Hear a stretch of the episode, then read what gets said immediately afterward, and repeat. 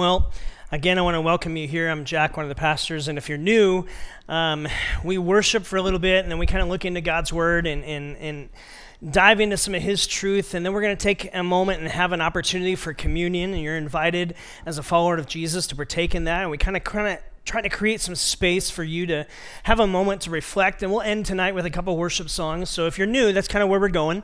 And tonight, I want you to take your Bibles if you have it, or you can actually go on your phone. Uh, if you open up the YouVersion Bible app and click on Live Events, you'll see Element City Church there. And you can follow along with all of our notes and scriptures and things we're going to be looking at tonight. As we look into Luke chapter 12, I want you to answer this question How many of you, raise your hand, have ever worried about something? Perfect. That's 100% participation. We all have this in common, don't we?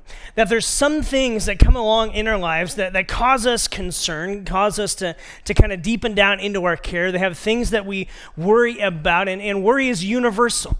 It, it, crosses every gender, it crosses every tax bracket, age bracket, uh, socioeconomic status, uh, wherever you are in life, it crosses that. Every person deals with worry. And tonight, I want us to look at the reality of what Jesus has to say about worry because my hunch is it may help you. Whether it's small worries, like you're standing outside the door, getting ready to turn the doorknob to go in to the interview. Oh, how many of you worry about doing interviews, right? Like, what's your greatest weakness? I don't have any. Um, you just, and like all those different uh, strengths. Maybe it's the, if you're a guy, maybe it's this idea of all the worry that comes with, uh, should I ask her out? Should I not? All the kind of the stress that comes with those things. Maybe it's a simple worry if like the test comes across your desk and you're like, did that 12 hour cram session was that really enough i don't know and maybe you know all those different things and portions of life maybe it's deeper worries that you have in life maybe it's you're sitting on the couch next to the phone waiting for the telephone call to come from the doctor's office that you left yesterday. And you know the results are coming, you just don't know what they are. And you have these worries that go on in your mind. Maybe as a parent, if you can relate uh, to this, or grandparents, those haunting moments at night when you tuck your kids in, you're walking out of the room, and you begin to wonder to yourself, Am I doing enough? Am I, am I preparing them for the next season of life? Am I doing this right? And all those questions and all the worries that can come with that. Am I preparing them to, to tackle the tough questions and to, to make the, uh, the hard decisions that they're going to have to make in life? Maybe you have older kids and you've watched them make decisions that are maybe different from what you'd wish for them. And, and you worry about where things are going to go or maybe it's that health concern that nagging part of your life. It's like is it just going to be like this? Is it just going to be breakdown after breakdown health wise or is it ever going to get into like an opening into a clearing where things are just going to be smooth sailing for a little bit? Maybe it's all these kind of worries that you have. Maybe it's family members that you worry about that maybe they don't know christ yet or, or you're trying to figure out where they are in faith or you're just trying to help them make better choices and decisions in life. It's all these things that we can worry about. And the fascinating thing with worry is worry really doesn't help you. In fact, what Jesus is going to get into tonight is drilling down on some of the distractions and, and even the danger side of worry and the unnecessary nature of it. And worry is not so much even for the present, it's always for the future, isn't it? It's most of the time it's about things that are out in the future and you play out all the scenarios. How many of you are worst case scenario people? Yeah, and like you've got 15 worst case scenarios of what's going to happen, and probably none of them are going to actually play out, but you play them all out in your head and you've lost every single time. And so you're trying to figure out how can I bubble wrap my life to control the situation, and the truth is you don't have control. Thanks, preacher. Thanks. I appreciate that. That's really good. Glad I came tonight. Um, listen, you never had control. It's in a mirage, it's an illusion that you can have wisdom to help you make good decisions and project the trajectory of your life a little bit, but even that you don't ultimately have control over. And so, what the scriptures have to say about this idea of worry has a lot to deal with what Lyle was mentioning earlier, just this idea of trust and this idea of wisdom. There's kind of an intermixing of all this kind of stuff. But tonight I want to look at a passage in Luke chapter 12. I'm going to read kind of a big chunk of it. And I want us just to kind of hear from the words of Jesus. And we'll unpack it a little bit. And then I want to look at some application of what it means from the biblical perspective to deal with worry. Because here's the truth worry will come knocking on your door. It will. It is your choice to choose to let it in unpack its bags, and move in with you, or not. But worry will come knocking on the door of your heart and the door of your life. And it's your choice what you do with it. So Jesus begins to tell this story in Luke chapter 12. He's talked a little bit about money, and we're going to actually look at that in a couple weeks and what Jesus has to say about money and resources. And, and he's teaching his disciples, and he has this conversation with his disciples then and I believe with his disciples, his followers today. That's us. And he begins to look at this idea of worry. Here's what he says Luke chapter 12, verse 22. We'll start there. Then Jesus said to his disciples, Therefore I tell you, do not what? Worry. So you're tracking with Jesus so far. Do not worry. Jesus, do you understand this is an election year? Like there's a lot to worry about. You know, just no, no, no. Do not worry. Jesus is saying. Jesus, you don't understand. Like, uh, my check goes like this far, and like Friday is like further. Um, like, do not worry. Therefore, I tell you, do not worry, he says. Do not worry about your life, what you will eat or about your body what you will wear. He's speaking to practical needs of those in the first century who live hand to mouth, right? They don't have necessarily savings accounts and checkings accounts. And everything they need is they need this for today. And so he's speaking about the reality of their life. He would speak maybe something a little bit different to us and, the realities of our life and the here and now, but also the futures, expectations, parenting, the, the, all the concerns about a house and which job and should I switch jobs and all these kind of things that we get worried about. He would interject these here. He says, "Do not worry about your life, what you will eat, what you will, uh, what your body will wear, for life is far more than food." And your body far more than clothes. Consider the ravens. They do not sow or reap, they don't have storerooms or barns.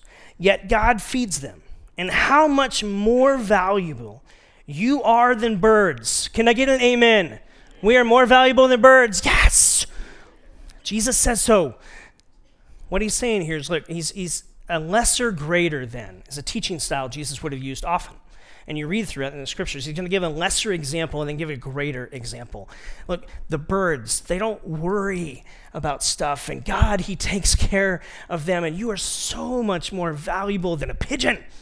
Yes. He goes on Who of you, by worrying, can add a single hour to your life? Since you cannot do this very little thing, why do you worry about all the rest of the stuff that occupies your mind you might put in there? Consider how the wildflowers grow.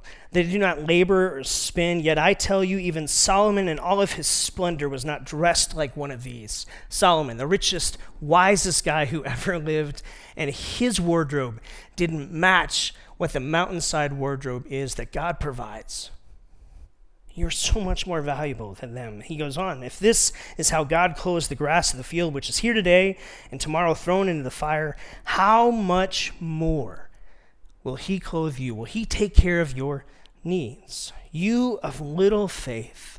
What's interesting in the Greek is uh, this particular passage here in Matthew, the Sermon on the Mount, what you'll read there is, is literally Jesus is saying, you, you little faithers.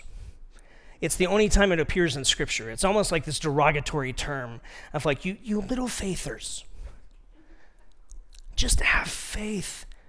And he goes on, and he's kind of really drilling down and it feels a little pushy. He goes on, uh, You have little faith, and don't set your heart on what you will eat or what you will drink. Do not worry about it.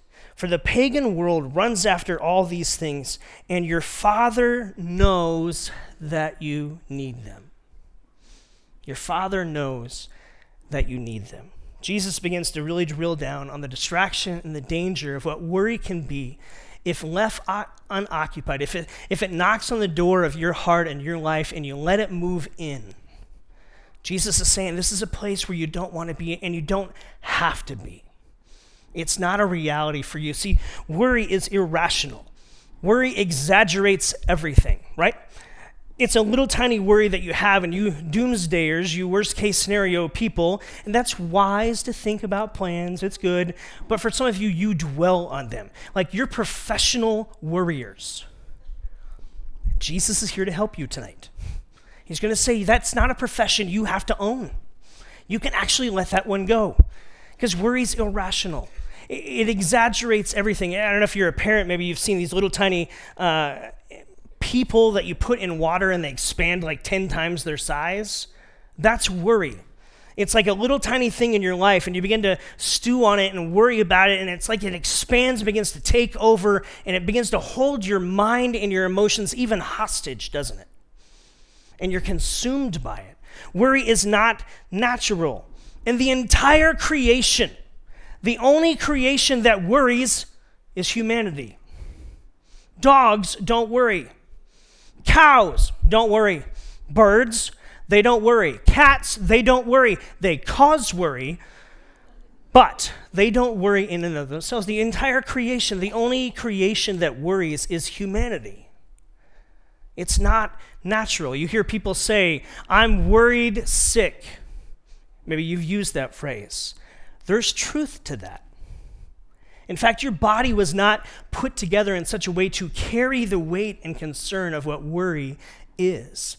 And we talk about the reality of how it begins to have psychological and begins to have even medical effects upon you. You can read science about that. There's great truth to realize that this worry has a weight to it that you don't need. Worry is not natural. There are babies being born tonight in Tucson, and they are not born with worry wrinkles. They might be born with wrinkles, but that's a different story.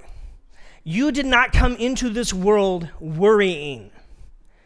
Of any time in your life when you should have, it would have been then. Why? Because you couldn't do squat. Could you? Well, squat, that's all you could do. But you couldn't do anything. Like people had to dress you, clean you up, do everything for you. You had no capacity to help yourself. Of any time when you should worry, that should be it, right?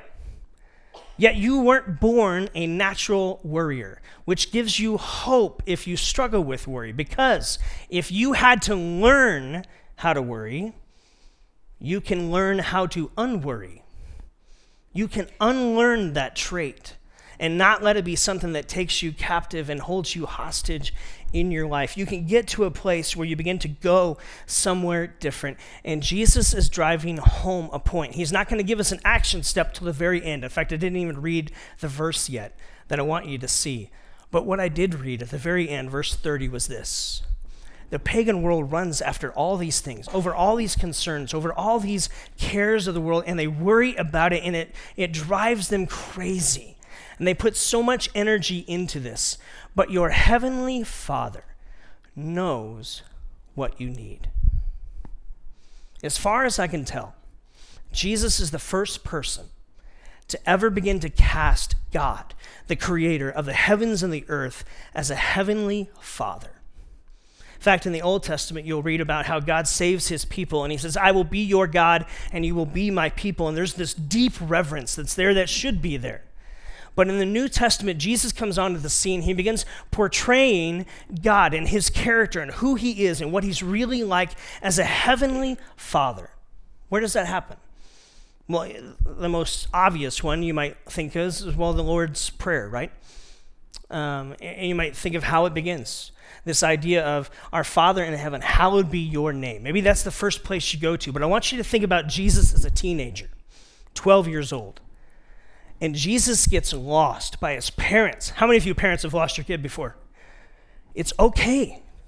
Jesus' parents lost him. Let's think about that for a second. Mary and Joseph, they've traveled to Jerusalem. They're leaving Jerusalem. They look at each other. Where is Jesus? You've lost the Messiah? Think about that conversation as they're journeying back to Jerusalem. And where do they find Jesus? Is he hanging out at the local Circle K? No. Where's he hanging out? A friend's house? No, is he couch surfing on someone, some person that he met? Like, hey, my parents ditched me. Can I crash at your place? No. Where do they find him? In the temple. And what does he say to them when they walk up and they find him there? Well, didn't you know that it had to be where? In my father's house. The first time we see in Scripture that Jesus begins to introduce the concept that the creator of the heavens and the earth, in all the mag- majesty and magnitude of that, is actually at the same time a heavenly father who is intimately attuned and aware. And as you begin to see Jesus live out ministry, kind of what Brian talked about last week in this idea of Jesus and prayer, why are the disciples asking Jesus to teach them to pray? Because he's praying to a heavenly father, and they don't know that concept. That's brand new to them this idea that God can be known as a heavenly father. Paul goes on, he takes it even further, and he says, We can know God as Abba. It's a term like daddy. Your daddy knows what you need already. This is fascinating, mind blowing when you begin to get your mind and your heart around it. See, Proverbs chapter 12 talks about a weight of worry. Those of you who have struggled with worry, you realize you know that weight that it carries around with you as you just have this feel. And Proverbs 12 says this worry weighs a person down, but an encouraging word cheers a person up. Worry has this weight to it. In the English, the Old English word for worry is this idea of to choke or to strangle. Doesn't worry feel like that? when it's consuming, it's like it's choking or strangling us in where we are. See, worry cannot change the past, it cannot control the future, it just messes with your present. That's the reality of worry. And Jesus is trying to drive to his followers then and to his followers now. When worry comes knocking on your door, you don't have to answer it and let it move in. There's a different way. In fact, the scriptures begin to speak of this way. And I believe, friends, with all my heart, that we live in a culture, in, in a historical moment, where I think the enemy loves to use worry to mess with people. I, I believe worry fosters and grows deeply in a culture of fear. And I believe we're living in a time where the enemy loves to stir up fear. You don't have to look very far to find it, it is all around us. And the more we give in to allowing that to have leverage into our lives, the more worry can begin to creep in and begin to take us to places that we don't need to go. That's what Jesus is saying here. You don't need to let worry in. Now, you have a brain. You were given a brain. You were told to use it. That doesn't mean we don't practice wisdom. It doesn't mean we don't think about things and try to play out scenarios. That's not what this is saying. This isn't the idea of some prosperity gospel. This is a reality gospel where it says, hey, we don't have to let worry own us because of who has already bought us and who has already placed his seal on us. Worry doesn't have to dominate you if you choose to look a different way. See, worry has a way of pulling into us, and we can play out those of you who said, Hey, I'm a worst case scenario person, and you can spend a lot of energy trying to play out all the scenarios in life. And worry, in a lot of ways, is like a rocking chair. You can rock fervently and crazy in a rocking chair and go nowhere. You'll make no progress, but you'll flail around. And, friends, that's worry when we let worry move in, when it knocks on the door and we say, Come on in, then we flail around a lot and we expend a lot of energy, but we don't make any progress. And worry has this way of driving us with fear. And yet we know from the scriptures that we weren't given a spirit of fear. We were given a spirit of power and of love and of self discipline, the Apostle Paul says that you've been sealed as a follower of Jesus. Now, maybe you're here and you're investigating who Jesus is. Then I want to encourage you to really investigate him, to really think about it, to, to maybe journey with us all the way to Easter, to hear more about what Jesus' is in life and why he came and what his life can actually mean for you. Because, friend, there is hope available to you. There's this great challenge as we go through worry uh, to let it dominate us, but we can actually hold it at arm's length with some different challenges to say, look, I don't have to give in to a spirit of fear. I get to live with a spirit of power in Jesus and love and self discipline, that I don't have to be consumed. God, I understand that you, as a heavenly Father, have, you're in my corner. And I can approach the worries and anxieties of life differently because of who's with me, not because of who I am, because of who's with me. I get to navigate it different. And so here's the application. I want to look at one particular phrase that Jesus says in this last part of this chapter here that is one of the keys, I think, to helping you deal with worry. When worry comes knocking on the door of your heart or your life, what do you do in those moments? And I think there's a couple key passages that the Bible has, and one key thing that Jesus speaks about. So I want to give you those three things right now. One of those, the first one is this you don't stop worrying by telling someone to stop worrying. So, like, if you're a worry wart and, and someone who's consumed by worry, uh, me being up here saying, hey, stop worrying doesn't do anything. Otherwise, it would have done something. Because people have probably told you, you've probably told yourself that, right? You've had the own self talk. But this idea of worry, we read in Proverbs that worry has this weight to it. It's almost like when you're carrying around the weight and the concerns and the cares of your world, right? And that's when worry begins to become consuming. And here's what 1 Peter chapter 5 says about what we're to do. He says this, uh, this is Peter writing. Humble yourselves, therefore, under God's mighty hand. Humble yourself before God. God is God, you are not. Stop trying to do his job. You do your job, which is you can't control everything. You never had control anyway, so why are you trying to control everything? So that's his job. He's got authority and ownership over everything. You don't. You're a manager, be a good steward of it, be wise, but that's your role. Know your role. So be humble.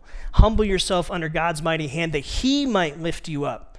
And then this beautiful verse, here's what it says Cast all of your anxiety on him because he cares for you. Cast all of your anxiety on where? On him. Don't carry your anxiety around trying to care for all of your cares of the world and, and take care of everything. You don't have to carry it by yourself. Cast all of your anxiety on Him because why? He cares about you. God is not aloof with you. He is not dialed away into other different things of trying to run a universe. The Bible says He knows the number of hairs on your head. For some of you, that's easier to count than others, but He knows. He's dialed into your life. He's not distracted by other things. He actually knows what's going on. Isn't that what Jesus was saying? Don't be consumed and turn your heart over to running after all these things. Your heavenly Father already knows that you need Him. Cast all of your anxiety on Him because He cares about what happens to you. How many of you have been fishing before? Fishing is, is pretty simple, right? You got the rod and, and you've got the lure on there, and when you reach back and then you cast it out. And here's the point the fish don't hang out by your feet in the boat. True, never seen that. That's not where the fish are. Correct me, fishermen, right? That's not where they are, right? They're out there. And so you've got to cast out there. And literally in Greek, that's what this is saying. You've got to cast your anxiety onto God and away from your proximity. This isn't about you trying to deal with it or you trying to carry it or you trying to muster up the energy to, to keep moving forward. This is about saying, hey, I'm going to let God handle this. I'm going to let Him work on. I'm going to cast my anxiety on Him because He cares about me. He actually dialed into my life. He knows. When I was a kid and baseball season would come around, and back in junior high when I was actually growing taller, okay, um, short joke. So I would go to my dad and I would say, Hey, I need new shoes. I never went, once went to my dad and said, Hey, I need new cleats for baseball, so let's sit down and figure out how we're going to afford them. I'm going to do a lemonade stand, and we're going to figure out I'll chip in this much and you chip in this much, and we figure out a battle plan of how to get shoes. I never once did that. You know what I did? Dad, I need new shoes Baseball season starts next week. You know what happened? It's this amazing thing. Shoes showed up. My dad took care of it. Cast all of your anxiety on him because he cares about what happens to you. I don't have to remind God about my cares and my concerns. He already is dialed in. He already knows our needs. But He wants us to bring it to Him. He wants us to, to bring our concerns to Him. Maybe a second one is this, taken out of Philippians chapter 4. Paul is writing to this early church, and he says, Look, when, when worries begin to consume you, when anxieties begin to pop up, I want you to think you can worry less by asking more. You can worry less by asking more. Here's what he's saying in Philippians chapter 4. Do not be anxious about anything. What do you say there? Do not be anxious about what? Anything. Anything. Okay, so like, does anything fit outside of anything? Nothing. So anything is anything. Well, Jesus, I don't know. I, have got this new business going, and I just, uh, hey, that's anything. Do not be anxious about anything. Well, Jesus, I got this test coming up. It's a big time test for where, where I'm going in life. I got this placement that's going to happen. Do not be anxious about anything. Well, Jesus, you don't understand. It's a it's a difficult year. It's a difficult you know economic climate out there, and I've got to sell this house. And I just do not be anxious about what anything. Instead, here's what he's saying: You don't tell someone to stop worrying by stop worrying. They got to redirect. Instead, here's what you do. Instead, in every situation, by prayer and petition with thanksgiving in your heart, present your request to God, and the peace of God, which transcends understanding, will guard your heart and your mind in Christ Jesus. In Greek, it's literally this idea of like a samurai warrior stands guard over your heart and your mind as someone who has trusted their life to Jesus, and you have a heavenly Father who already knows what you need, you have a heavenly Father who says, I'm available, just cast your anxieties on me. You don't need to carry that by yourself. You have a heavenly Father who's saying, Look, you can worry less by just asking more. Get me involved. Let me know. I already know. I'm more so just trying to get you to know I'm here. You come to me. You lean into me and present your requests. Here's the truth worry magnifies my problems, but prayer magnifies my God. And when we're invited in to say, Look, I don't have to worry. I can worry less by asking more because I'm actually magnifying who God is and what He's really like as a heavenly father, as a, a spiritual daddy for me. And I can come before him and I can bring this to him. And I can begin to see God move. Jesus is telling these folks look, you can be different than those around you. The pagans run after all these things, they're consumed by it, but not so with you. Friends, I believe that one of the primary ways that Christians in this day and age, in our culture, can let people begin to see God at live in their heart is living with a quiet confidence that God's in control and I don't have to be. That I don't have to be consumed by worry. The reality is, you are going to go through the same challenges, the same circumstances, the same struggles that your friend at the office is going to go through. But when you go through it with the heavenly Father who says, I'm in this with you, and you don't have to let worry consume you, then you shine bright in a world that's becoming dark, consumed by worry and fear. And I think one of the opportunities we have as the church, you're the church, I'm the church, is for us to live with a quiet confidence in God. To say, God, I know when anxiety and worry comes, I'm just going to do my part to cast it onto you.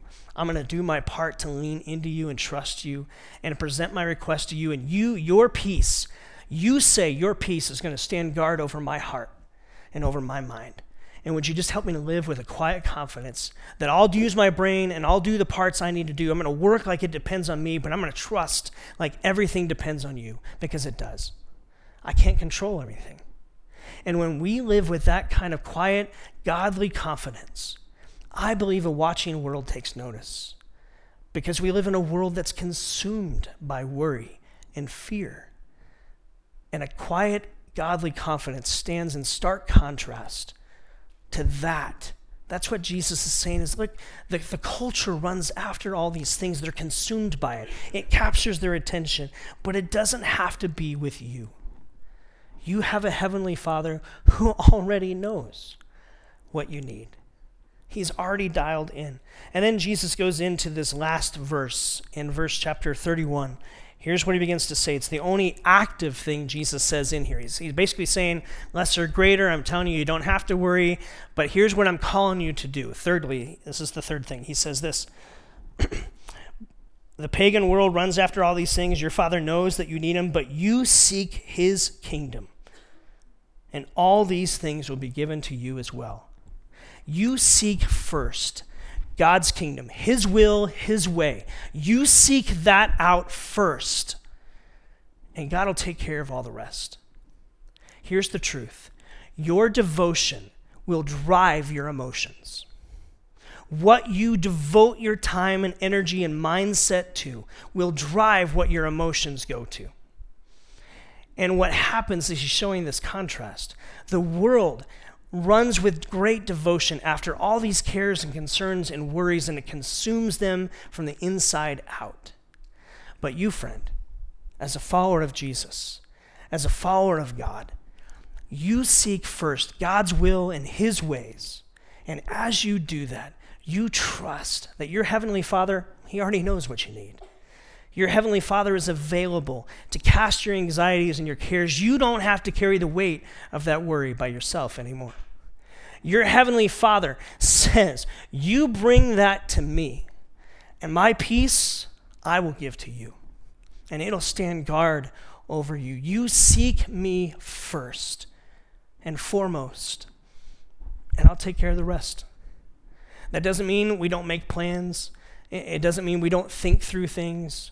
It just means we live with a quiet, godly confidence that worry, when it comes knocking at your door, you don't have to answer it. That's what Jesus is saying. Worry will come, and it will knock, and it will knock loudly. But, friend, you don't have to let it in. You don't have to answer the door. Now, for some of you, you're sitting here, and uh, a couple of you even told me, like, I'm a professional worrier, so what do I do? I'm a gifted. Well, no, look, you learned that. You can unlearn that. And here's the challenge, the invitation I give to you this week. Find 10 minutes this week before next Sunday. You find 10 minutes with a blank piece of paper and you begin writing down in the areas in the arenas of your life the things that are consuming you, that are beginning to devote your attention and therefore your worry to it. And I want you to read those things out loud. And maybe look back at Luke chapter 12 of this passage and read it out loud. And then say to God, God, these are the things. They consume me. And I'm tired of carrying the weight of worry by myself. So, you're my heavenly Father. You already know what I need. Listen, wants are different than needs. Remember that. My mama taught me that. You already know what I need, God. So I'm going to cast my cares, my anxieties upon you because you say you care about me. And I'm going to bring my worries to you. And I'm just asking that you would give me a peace. And that it would stand guard over my heart and mind. And we live this day together. That I don't have to carry worry around. I get to actually travel light with you.